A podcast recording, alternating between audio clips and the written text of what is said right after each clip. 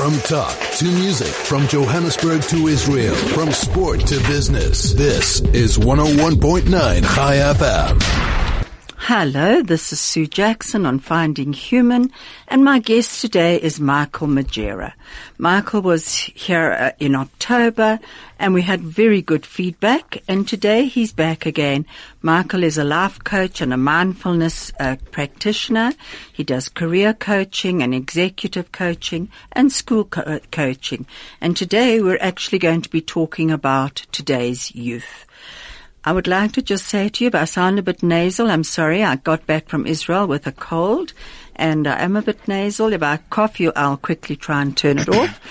But, um, Next Tuesday, I just wanted to tell you that my guest will be um, Philip Weyers, General Smuts's great grandson, who was in Israel now for the Balfour Declaration, and which I was also there on, on the Tiul and what have you to Smuts's uh, kibbutz, which was terribly, unbelievably fascinating. And Philip will be here to share some very interesting, exciting, and um, interesting observations about Israel. Right, Michael. Welcome. It's so good to Thank have you, Thank you for back. having me, Sue. And today you found it very easily and you were absolutely on time. Yes, I, I, you know, I just memorized the road last time I was here because uh, I was late last time. Yeah. Yeah. And there was nobody to fill in for you today if you weren't going to be here because the little boy, uh, Vadia, who was here last time, remember? oh yeah, school is uh, in school now. I. Yes, Yeah, he yeah. is at school now. Right. Tell me why, just give us a bit of background about yourself, please, for the people who did not hear your last show. Oh, okay. Uh, my name is Michael Mujera, and uh, I'm a life coach and mindfulness practitioner. Uh, particularly, I have a passion for youth and uh, teaching youth how to be more self-aware and more emotionally intelligent. Why, why do you choose youth in particular?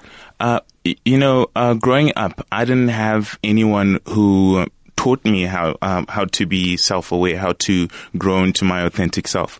So I thought that you know, it's something that I could also, as an individual, help people with. You know, help uh, younger people, the younger generation coming up. So just tell us a bit about your, your experiences growing up. Uh, okay. Um, in particular, I, I grew up in, in my family of origin. Um, it was very um, abusive home. Um, and uh, during that time, um, I didn't know how to probably express myself, you know, in in a very um, uh, productive manner. So I used I, I used to harbor up negative emotions, you know, and they slowly they began to detract me and and uh, began to cause problems in my social life as well as personal. So um, I realized, you know, um it's something that is not unique to me. A lot of people are going through that, and uh, they need to be able to, to. They need to be taught on how to manage those negative emotions and how to uh, be able to go beyond, you know, um, their circumstances. And that takes courage. So how did you manage to go beyond those circumstances? True, true. Uh, it does take a lot of courage. I, I, I think uh, I'm still on my way because uh, you can't fully say uh, you've healed completely. Uh, but I, I'm on the journey and I'm in the process of actually doing it, and I think it takes a lot of discipline uh, to develop as an individual, and um, a lot of consistency as well. And a lot of pain often, doesn't it? True, You know, to go true, back into your life, true, see what hurt you, and then True. work through it. True. Um, you know, I was actually thinking about it the other day. Um, uh, I remember when my um, my uh, mother passed away, and uh, it was very difficult to deal with the grief. And she passed away at a rather, I could say, unfortunate time. Uh, because it was during my uh, high school examinations, uh, my equivalent of matric examinations, I think they call them here. And she passed away during my exams. And I just had one day to go and bury my mother and come back the next day and sit for my exam. Mm, so there was no time to mourn. There was no time to mourn or grieve, you know, and slowly, you know, as long as I had something to distract me, you know, that grief wasn't dealt with. And I, I- realized, you know, as I grew up that I actually hadn't healed those wounds. I hadn't actually grieved for my mother. Actually, I hadn't mourned her loss. And it's something that I- I began to slowly try and do over the years. And you know, there's a there's a strange thing about grief that it's never really closed. You know, they say True. closure. Yeah. But I actually believe that we often th- something opens it again, and the wounds come back, Yeah. and and once again you've got to look at it and and work again and on, work on a again on different it. emotion. Yes, yes, true. Have you found that? Yeah, I, I have found that a lot. It's it's a continuous process. It is You a continuous. It, it's a continuous process, and but the, the the fortunate part is, you know, if you're aware of it and you do it intentionally, it becomes not much of a burden, but it it it gets, can I say, easier. To deal with, yeah, and and it's easier to confront certain things from your past as you do it progressively. And perhaps as you become wiser and more aware of those True. feelings. True. You were from Zimbabwe initially. So, I mean, you went straight back and wrote exams. Uh, did you manage to concentrate? And Uh, yeah, um, I, uh, you know, I, I realized as long as I had something to distract me from from the grief, I, I could manage and operate. Um, but I I couldn't. I felt like um, if I had tried to deal with it then, I was going to break down. so you almost compartmentalized it, Yes. didn't you? Yeah. And, you know, I'm looking at this book that you gave me, which we mentioned last time, which I'm really looking forward to reading the full book, Dealing with Bullying in Marriage. Yes. So, you know, you, you're actually very versatile because here it is dealing in relationship, um, ma- in marriage and relationships. Yes. And in youth. So both those areas are actually areas of interest to you. Yeah, they are. Um, I, I, I had this saying that says, um, it's where you're most broken, where you have the most to give. So I, I think the areas I struggled most with uh, growing up were um, how to deal with negative emotions and in relationships. And those areas, I, I, I, I managed to, to develop myself in those areas and be more aware of the different things that we do as individuals. And as I became more aware of certain things, I thought maybe it's good that I share them with other people as well. So hence I wrote the book and I also try and teach youth how to manage their emotions in schools. I actually love that saying. Uh, Just say it again, broken. It's where you're most broken, where you have the most to give. So true. And you know, there's another uh, saying, and as I'm looking at you, I'm thinking of this is exactly what you've done. You have turned your wounds into wisdom. Yeah. And, uh, you know, that is, is, is one way of not actually being stuck totally in the past, isn't yeah. it? Yeah, it is. It is. It actually helps you move beyond it. And as you find healing for yourself, you also find healing for others, you know, others who are not able to get the same resources as you do or who don't have share the same level of awareness that you do. But as you heal, you also help them heal also. And you know, there is that saying, healer, heal yourself. Yeah. And you are in, in that work and, and so am I, um, of, of actually trying to help other people. And in so doing, we have to know who we are Definitely. and actually heal ourselves, don't Definitely, we? yeah. And it is an ongoing thing. It is. From talk to music, from Johannesburg to Israel, from sport to business. This is 101.9 Chai FM. Hello, this is Sue Jackson on Finding Human. My guest today is Michael Mujera, and we are talking about relationships and also uh, dealing with the youth of today. If you'd like to SMS us, please do so on 34519 or WhatsApp us on 062 148 2374. We would really like to hear from you. The feedback last time with Michael was fantastic, but a lot of the messages started coming in afterwards. So please remember SMS 34519 or WhatsApp 062 148 2374. Now, Pick and Pay Hyper Norwood has the following specials valid until the 19th of November. Hulett's 2,5 kilogram white sugar, 30, nine, 30 Rand 90 each. You can save 9 Rand. Spekko long grain parboiled rice, 19 Rand each, save 7 Rand. Pick and Pay 2 liter fresh milk, uh, 21.99 each.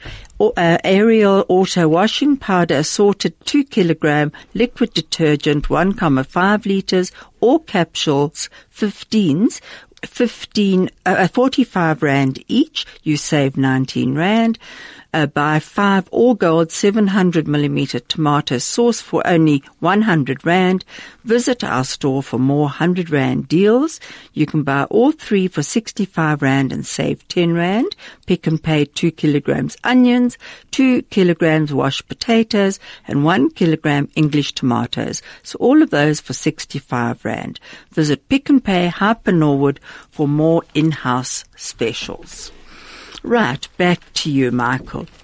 Just, you know, I was looking through your um, your your synopsis that Yeah. you sent, and you talk about emotional intelligence. Just explain to us a bit about emotional intelligence. Oh, okay. Um, I think emotional intelligence is just basically uh, learning how to identify and understand uh, one's emotions and to be able to respond and not react to different influences. Absolutely. Now that doesn't come easily, does it? It doesn't. It doesn't. And how would you go about teaching someone how to actually become more aware? Uh, well, you know, um, awareness has different facets to it. Um, uh, most of the time, we struggle with balancing the different roles that we have in our life because a lot of us have roles to play. We are brothers, uh, sons, fathers, husbands, we're employees, employers, friends, you know. So all those roles, uh, we adapt like, um, what can I say, a persona for each and, each and every individual role that we have We almost have to be like a chameleon, yeah, a we? chameleon, and, and you change, you know. And I realized that with myself, you know, I was a different person at home. I was a different person with my friends. I was a different person, and and just in social, different social environments, and uh, depending on what was required of me, you know, I just managed to adapt. But as I did that, slowly, I lost what I what I call your authentic core you know, because you're everyone for, ev- you're something for everyone, but you're never something for yourself, you know. And that authentic core is it denigrates, it it denigrates as you change from role to role to role to role, such that you identify more with your roles and not with your authentic core. so, you're beginning to lose parts of yourself Yes. along the way. Yeah, you begin to lose yourself along the way. And now it's it's very difficult now to be self-aware if you're only aware of the role because the role is like the persona, the facade that you have. And when you're by yourself now and take time to be alone, that's when you actually discover that all those roles are eating into your energy and, and, and you just feel low at the end of the day and you wonder why.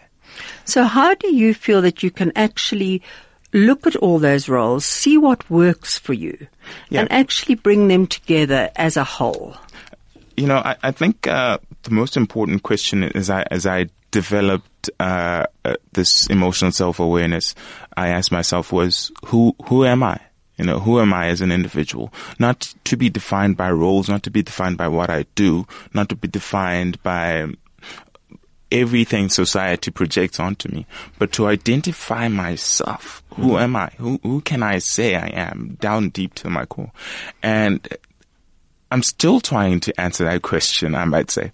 But what I realized was, you know, I, I, I began to like subtract everything else that wasn't part of my authenticity, my authentic core. And as I started to do that slowly, slowly, I began to realize and, and, and, you know, it's like, um, when you're carving something out, you know, when maybe a sculptor is carving something out of a piece of wood, you know, slowly, you can't see the final image, but slowly as he begins to chip away all those unnecessary bits and pieces that are, are covering the sculpture, you begin to see an outline of what he's trying to create. And that's the same process that we need to go through. We need to start shelling all those things that are not part of our authentic core so that we can finally see ourselves for who we are. You know, that is so true. And Oscar Wilde actually had this saying, uh, the soul is born old, but grows young. That is the comedy of life. And the body is born young and grows old. That is life's tragedy. So we are born with wisdom. We, we are. And somewhere along the line, we, a lot of it gets knocked out of us. True. Our, the, our beliefs change according to, you know, how we brought up or True. the culture we brought up in. Um, our belief systems begin to fill in with other people's belief systems and eventually we don't know who we are. True. So when you go and work with a youth, Yeah. do you get them to look at what works for them and then what doesn't, or how do you go about Yeah, it? definitely. It's an individual process. I, I wouldn't want to just uh, throw things onto onto them, uh, you know, and say digest, digest. No, it's an individual process because you have to do the internal work yourself. So you have to look within your own self. What is authentic to me? Is it this? Is it that? And, and you you begin to try out things. What feels better for you inside? You know, uh, because intuitively we know we know what we want. Uh, but somehow along the way, trying to meet those roles and trying to fit in and be accepted, especially for youth, it's big to be accepted. You don't want to stand out, you know. Uh, so when you're trying to fit in, you, you turn to lose some of yourself, you know, and, and so it's a very individual process, I would say. You know, each and every individual has a way of going about it. I just give them what I call tools to try and use as they go through the process. Now, Viktor Frankl, um, the Holocaust survivor and the, the, who wrote Man's Search for, for Meaning, we will be listening to one of his YouTube shortly. He actually says that to find ourselves is one of the most difficult things. It and is. often it's in reaching out to others that we actually reach in towards ourselves, yeah. and begin to know ourselves True. better. True. Have you found this in your own life? Yeah, I have. I have. Um, uh, because you, as you integrate with different people, um, you get to resonate with some stories. You know, everyone has a story to tell, I always say. And as you share your story through just to speak to someone in general, they're telling their story or the way they're dressed. It's part of their story. And as you interact with all these different stories, you know, you re- you turn to resonate with different parts of their story. But that is just a reflection of your own personal story and your own personal journey that you're going through. Yeah. It's so true. Now, tell me about the work you do because you mentioned that you, you do it privately. Yeah. And if people want to get hold of you, we'll give your number out shortly, um, and they can make a private uh, appointment with you. Yeah. But you also work with schools. Yes, recently I just started working with schools, and um, I've I have a couple of invites uh, before the end of the year, and um, I just go to schools and teach them basically how to be more emotionally aware. We're going to be listening shortly to Viktor Frankl. We're just going to be breaking for that. The lesson one could learn in Auschwitz and in other concentration camps in the final analysis was those who were oriented toward a meaning, toward a meaning to be fulfilled by them in the future, were most likely to survive.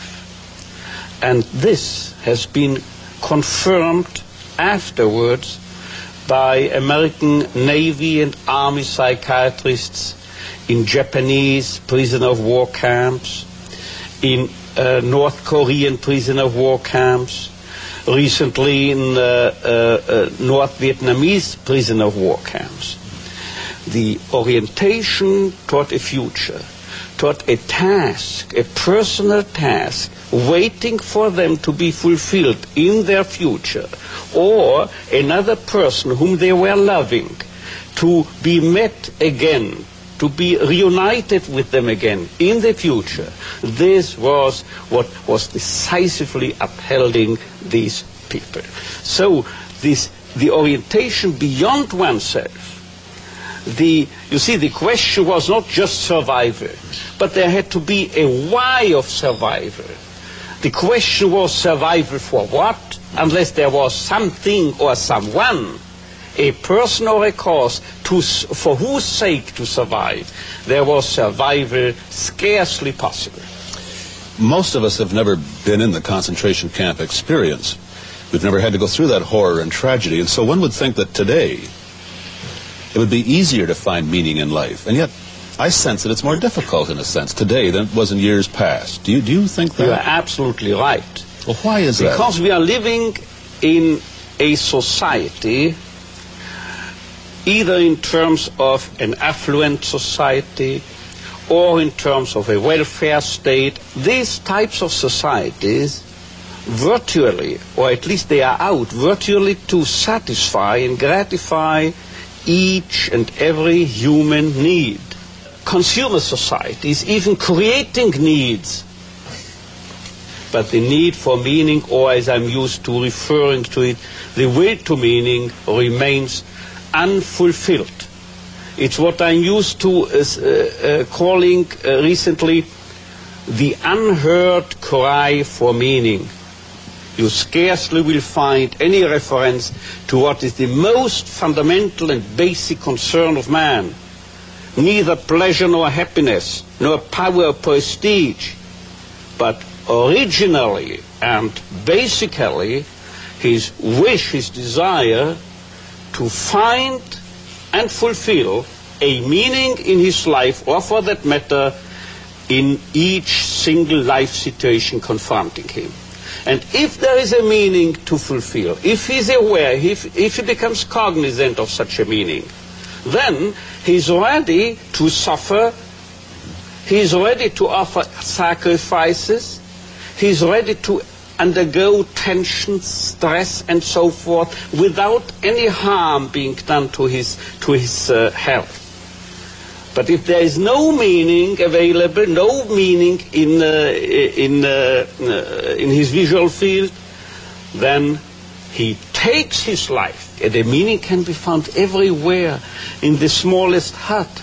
On the other hand, you find people who are millionaires and milliardaires and, and uh, billionaires, and they have no meaning. They kill themselves. The best part of your day. At the heart of your community. All the talk. All the music. All the news. Chai FM. Hello, this is Sue Jackson on Finding Human. My guest today is Michael Mujera, and we are talking about finding meaning in life. We're talking about the, today's youth, and I see we've got a, an SMS on, on grief as well. So we're actually covering quite a few subjects. You can SMS us on 34519 or you can WhatsApp us on 062 148 2374. Now, that was um, uh, Viktor Frankl talking about the finding meaning. Yeah. Um, and as he says, it's the unheard cry for meaning. It's, it's what he calls today's neurosis, actually, that yeah. we're, we're all searching for a meaning. And would you, would you agree with this? Yes. Um, I think, um, a lot of people are looking for meaning in the world today, especially in this particular generation. It's something that's become more and more important. You know, as uh, different from generations before. You know, where you just go through life, you know, just go through the different phases, onto the next one, onto the next one. But now, a lot of people are trying to find their meaning, their purpose, you know. Are you talking about the millennial generation? Yeah, the millennials, yeah. Mm, yeah, mm. the millennials. Um, uh, uh, I find it, a lot of them are trying to find meaning and purpose. And a lot of them are going through different channels of trying to find the same thing, you know, and, and it, and for many, it's still quite something that's very elusive, you know, you just can't, it's not like a goal to be attained.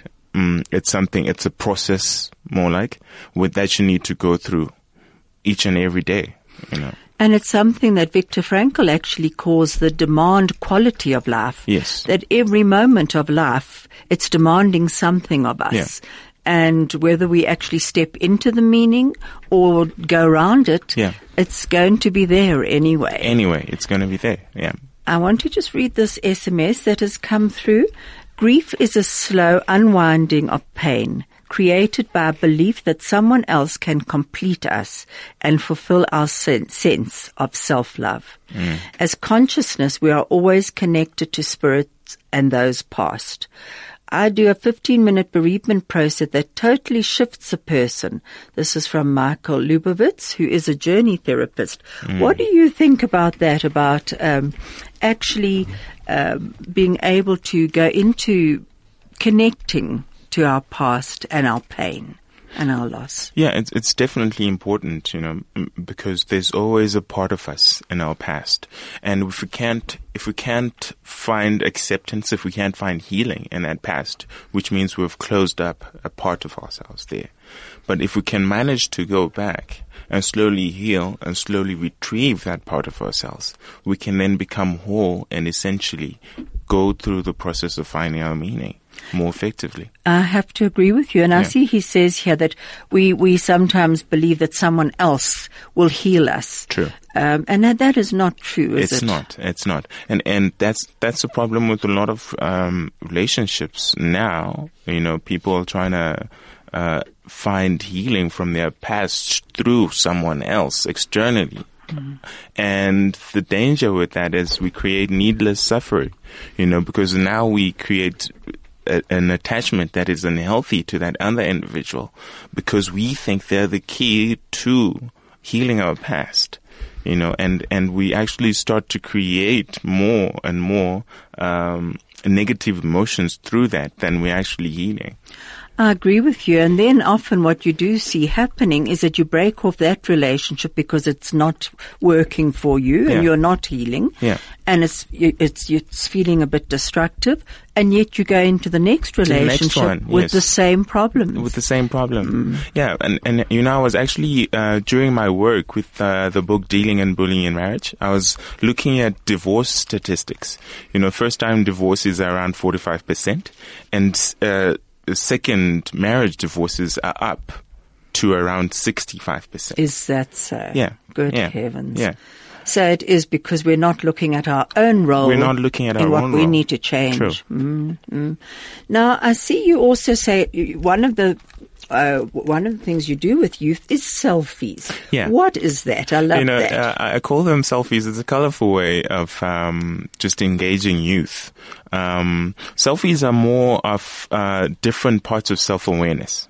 Yeah, uh, so it ranges from your self-image. Um, your self-image basically is who you see yourself as, you know, or who people see you as. So it, it comes in three different levels. Uh, firstly, it's who you see yourself as. Secondly, it's who others think you are. And lastly, it's who you think others think you are. So a lot of people base their self-image on that. You know, either you're trying to project what you think is ideal for a particular environment or you're trying to project your authenticity, your core, and very few people are able to do that because we're in the age of trying to fit in. You know, everyone is trying to fit in. You don't want to stand out and be your own person. Um, and lastly is who, who you think you project who you think other people will accept you know? And and uh, that's uh, basically the long and short of self-image. And then there's self-esteem.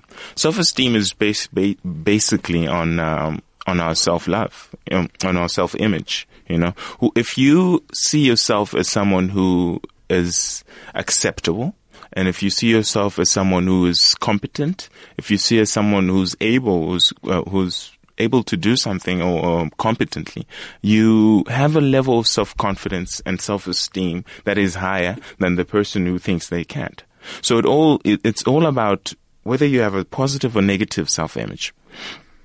And, uh, lastly is about self-love, you know, self-love. Just, just hang on one moment. Yeah. Going back to self-image, do you think it it always remains the same? Because there's sometimes in your life when you feel vulnerable, Yeah. and there your self-image l- lowers Yeah. then, and you're not sure, and you you kind of do almost rely on other people. Yeah. on what they think of you. Think you of you, yeah. And, and you're not really being authentic to Yeah. yourself. So you don't always have this positive self-image. It's Yeah. something that also daily you often have to work with. You, work with every day, every single day. You know, and and um, but as long as you're aware of it, you know, and, and and when you step out of your core and you're able to call yourself and say, "Oh no, this is not me."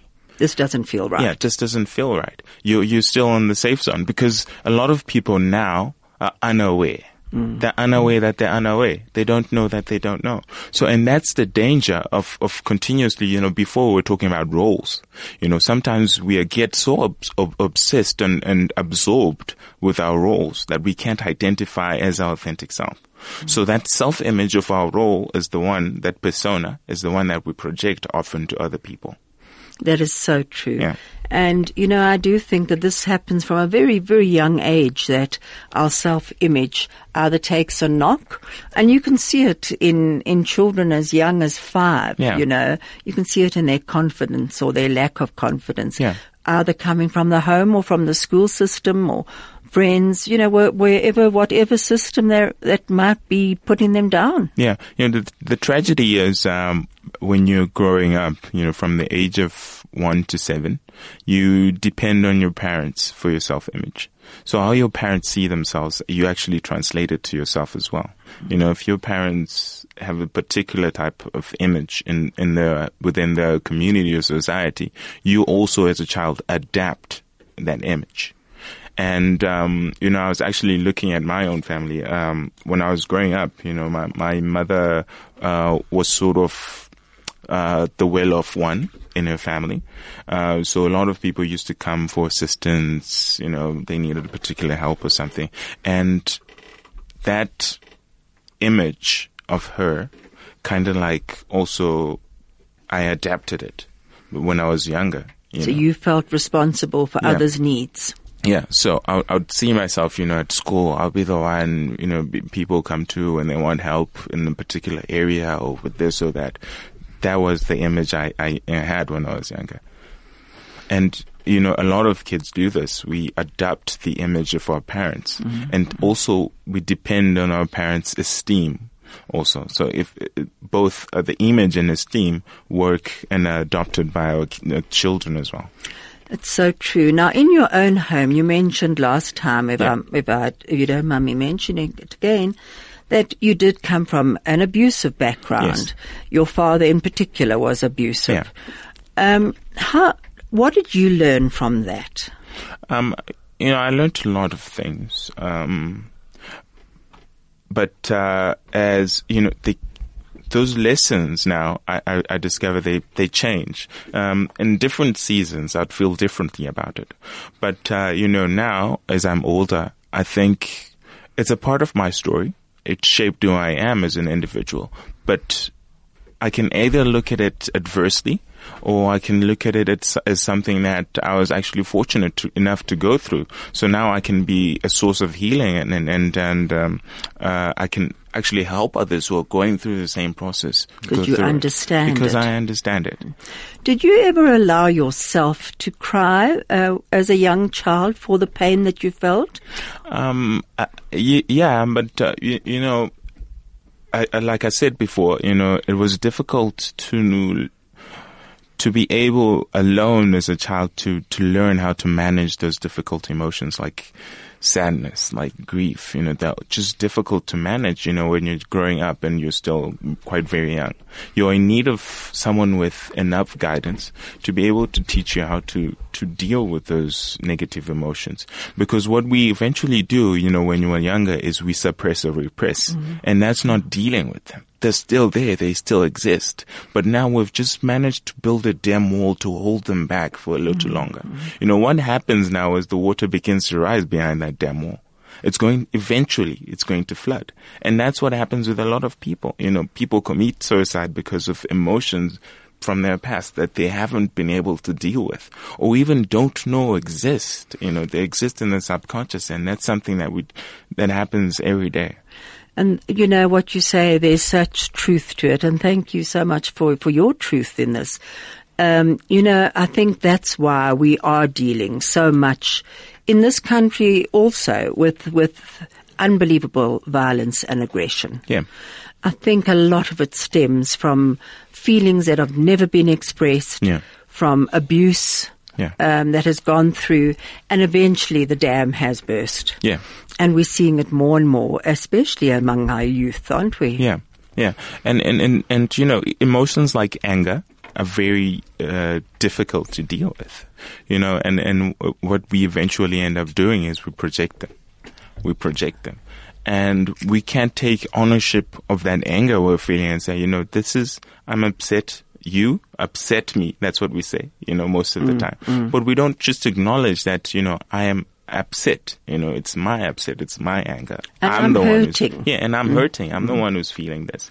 And to, to sit with those emotions becomes very difficult. So we try and, uh, release doing, do, doing, by doing a lot of different things, you know. And, and I think pain has a lot to do with, um, uh, uh, with addiction. You know, a lot of people in this country in particular uh, are, are trying to deal with pain and, and they get absorbed with different addictions, you know, like um, alcoholism, uh, drug abuse, all those things are, are things people tr- do uh, because they're trying to deal with pain. To try and escape the pain. Yeah.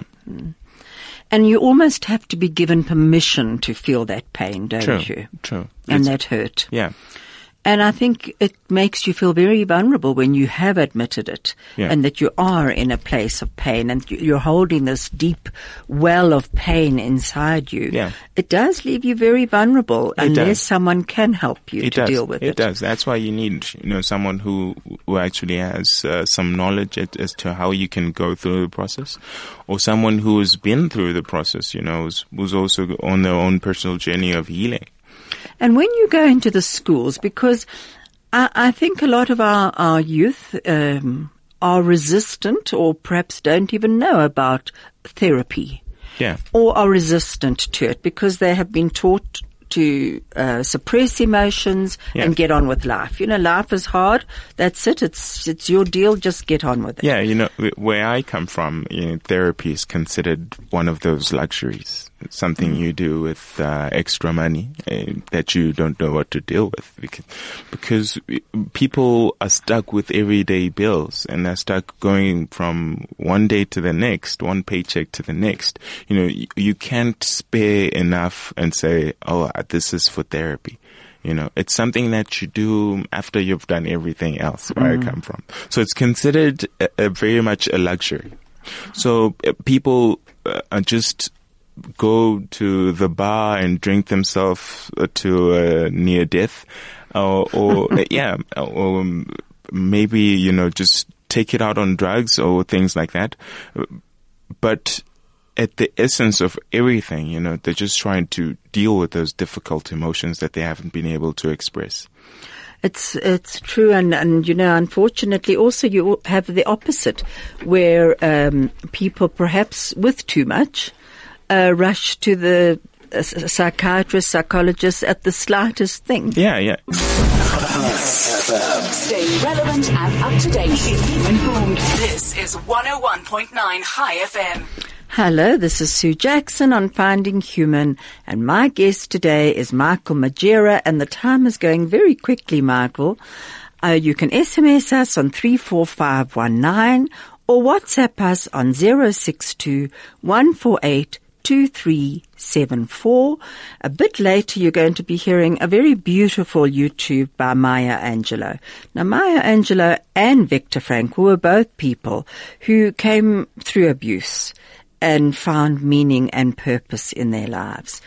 Um, we were just talking now, um, Michael, about how people also rush off to to go and sort out True. their problems very And, quickly yeah, when they're not, they don't, they hand it over almost. True. Uh, that's another type of addiction. You know, when you you- you're just trying to look for a savior outside of yourself, someone who can help you go through it, and you're not taking enough responsibility yourself to work through the things that you need to work through to actually get past it.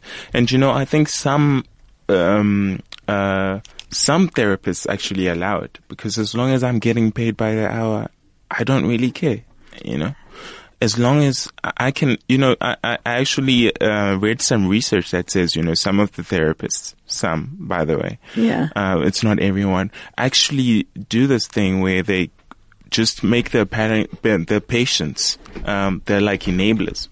You know, and and they continually make their their patients feel like they're unable to cope with things without them, and they're like uh, drug dealers in a way. you It's know. so true, so- unfortunately. yeah, to keep to keep you coming back for more. Mm-hmm. And and as long as you don't take responsibility for yourself, and, and and as long as you don't assert yourself and say, you know what, I am seeking intentional growth in this particular area that I'm struggling with, you will never move forward.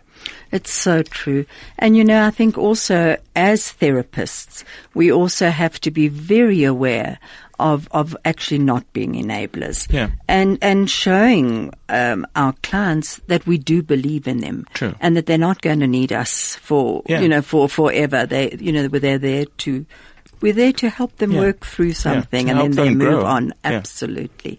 Now, you know, my son-in-law actually sent me a, a YouTube today on the family chat, which was very good, and he said I better mention him.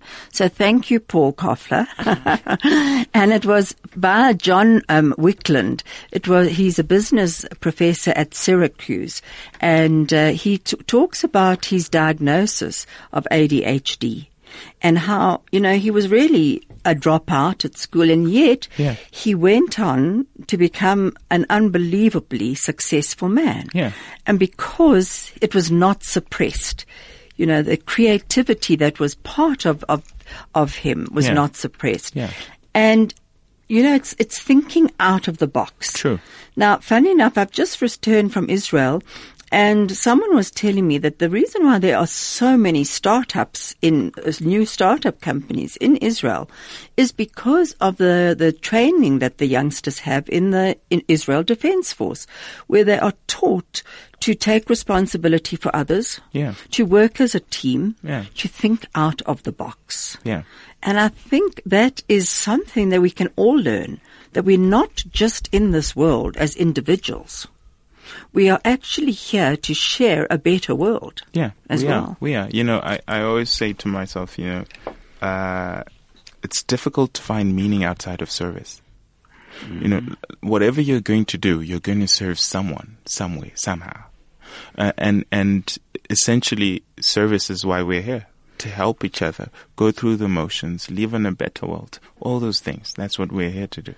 That's beautiful, and it's what Viktor Frankl calls self-transcendence. Yeah. Moving out of our own sphere, seeing beyond ourselves, and seeing how we can heal the world. Yeah. And by so doing, heal ourselves True. too.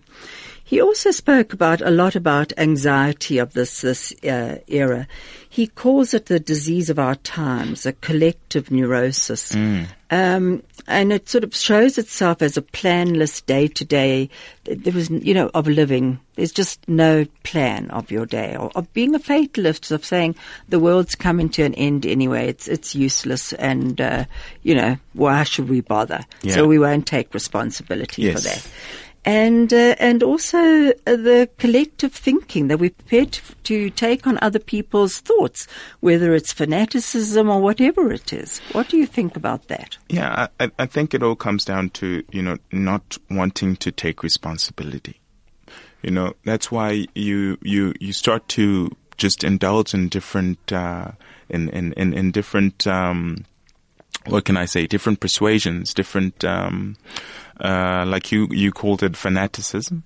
Yeah, a lot of people are fanatics and they're fans of different things. And, and, um, I wouldn't want to mention, um, but the only example I'm, I'm thinking of, you know, is uh, off at the top of my head is, you know, now we have a lot of different motivational speakers that are out there. You know, a lot of people just enjoy the pumped up feeling they have, you know, after just going for a, a motivational talk or what, what. But at the end of the day, it comes back to you taking responsibility for your life. You need to do the things that you need to do and go through the process. There's no way uh, around that. You know, there's no way. You can listen to podcasts all day uh, from motivational speakers, but they will not be able to do the work for you. Never. It's never going to happen. You need to get up, do whatever you need to do. You know, and and you know, for me personally, I think my struggle has always been I want to show up as my best every single day. But you know, I'm not at the epitome of my potential each and every day. Sometimes the best I can do is simply getting out of bed. And that's the best I've done, you know, and, and that's the best for that day. It doesn't mean it's the best for the rest of my life. That is so true. Yeah. And you know, Viktor Frankl says that freedom is not freedom from responsibility. Yeah. It's actually freedom to make a choice each day and Yeah. every day True. of how we're going to live our lives, lives, yeah. responsibly. Yeah. So whether it is, as you say, just getting up for that day, Yeah.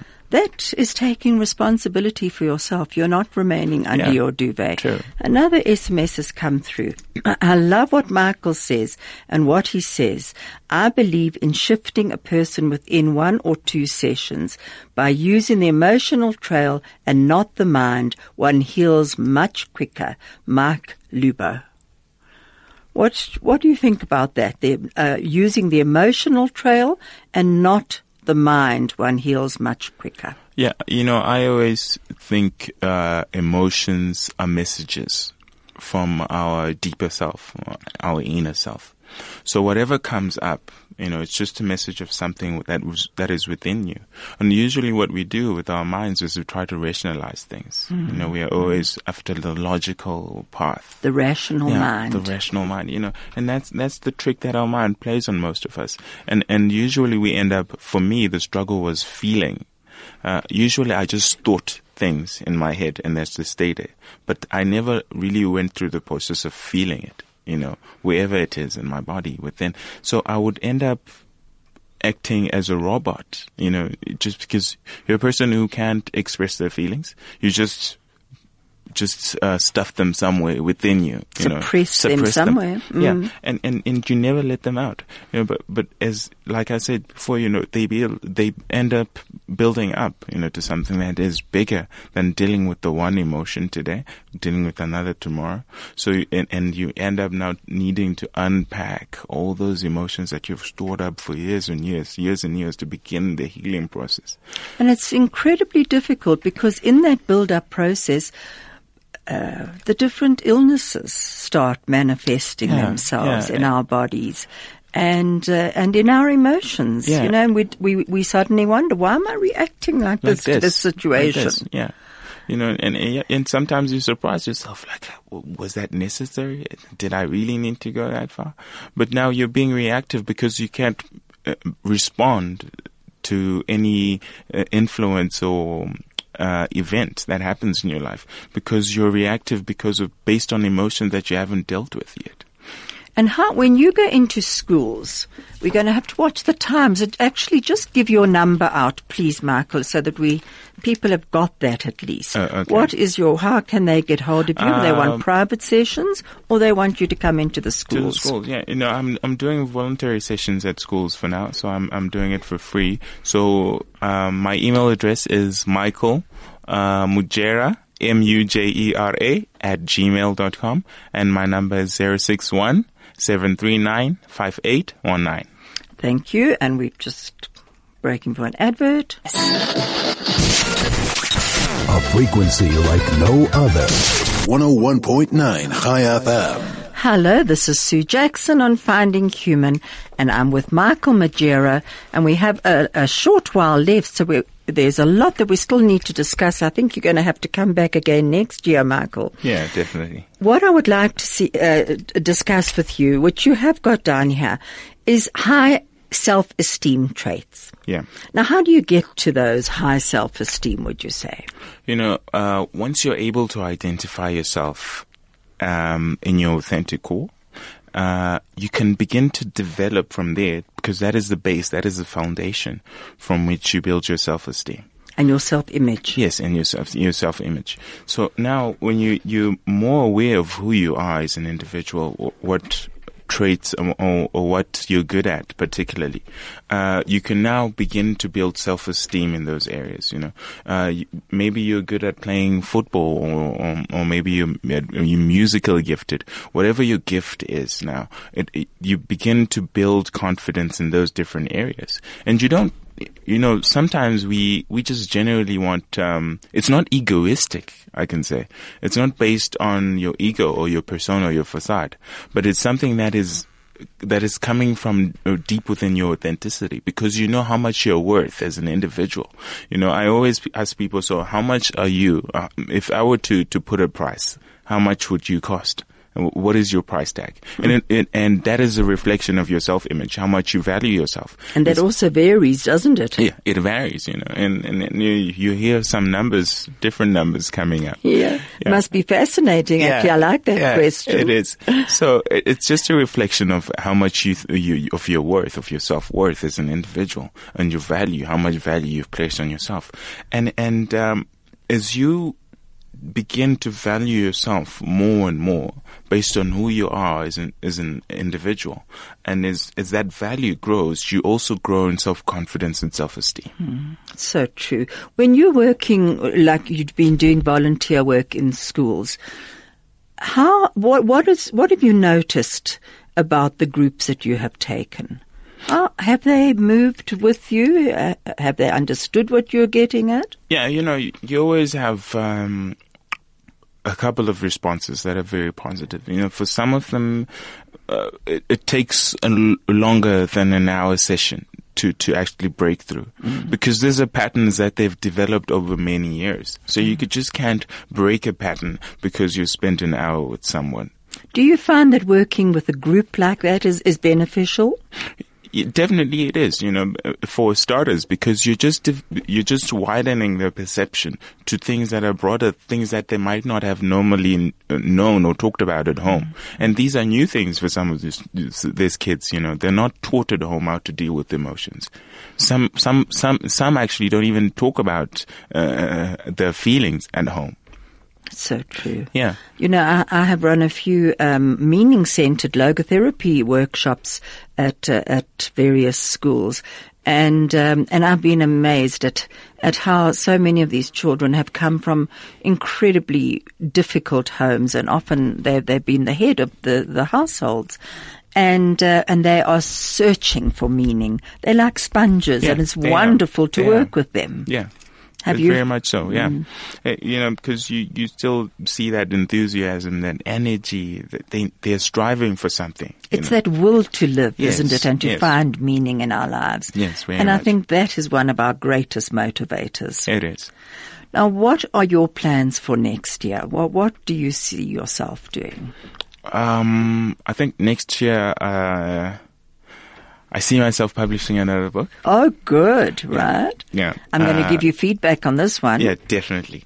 Uh, and um, I also am planning on doing uh, a school tour just uh, with the emotional intelligence program. I want to actually develop it into actually a program that is, you know, and probably find sponsors to help, you know, with the funding for for the program.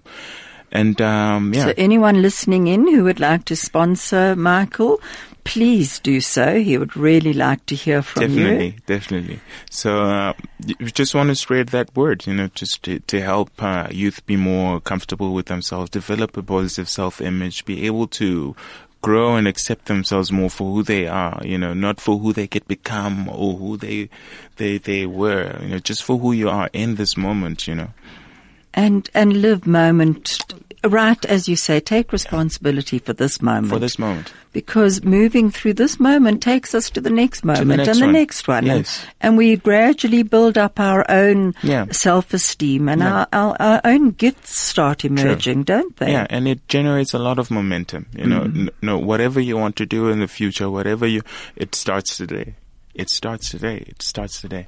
And I always tell people that You know, Michael, thank you so much for coming on the show. We're going to have to wrap up. We've got Maya Angelou just finishing off for us, but it's been wonderful having you.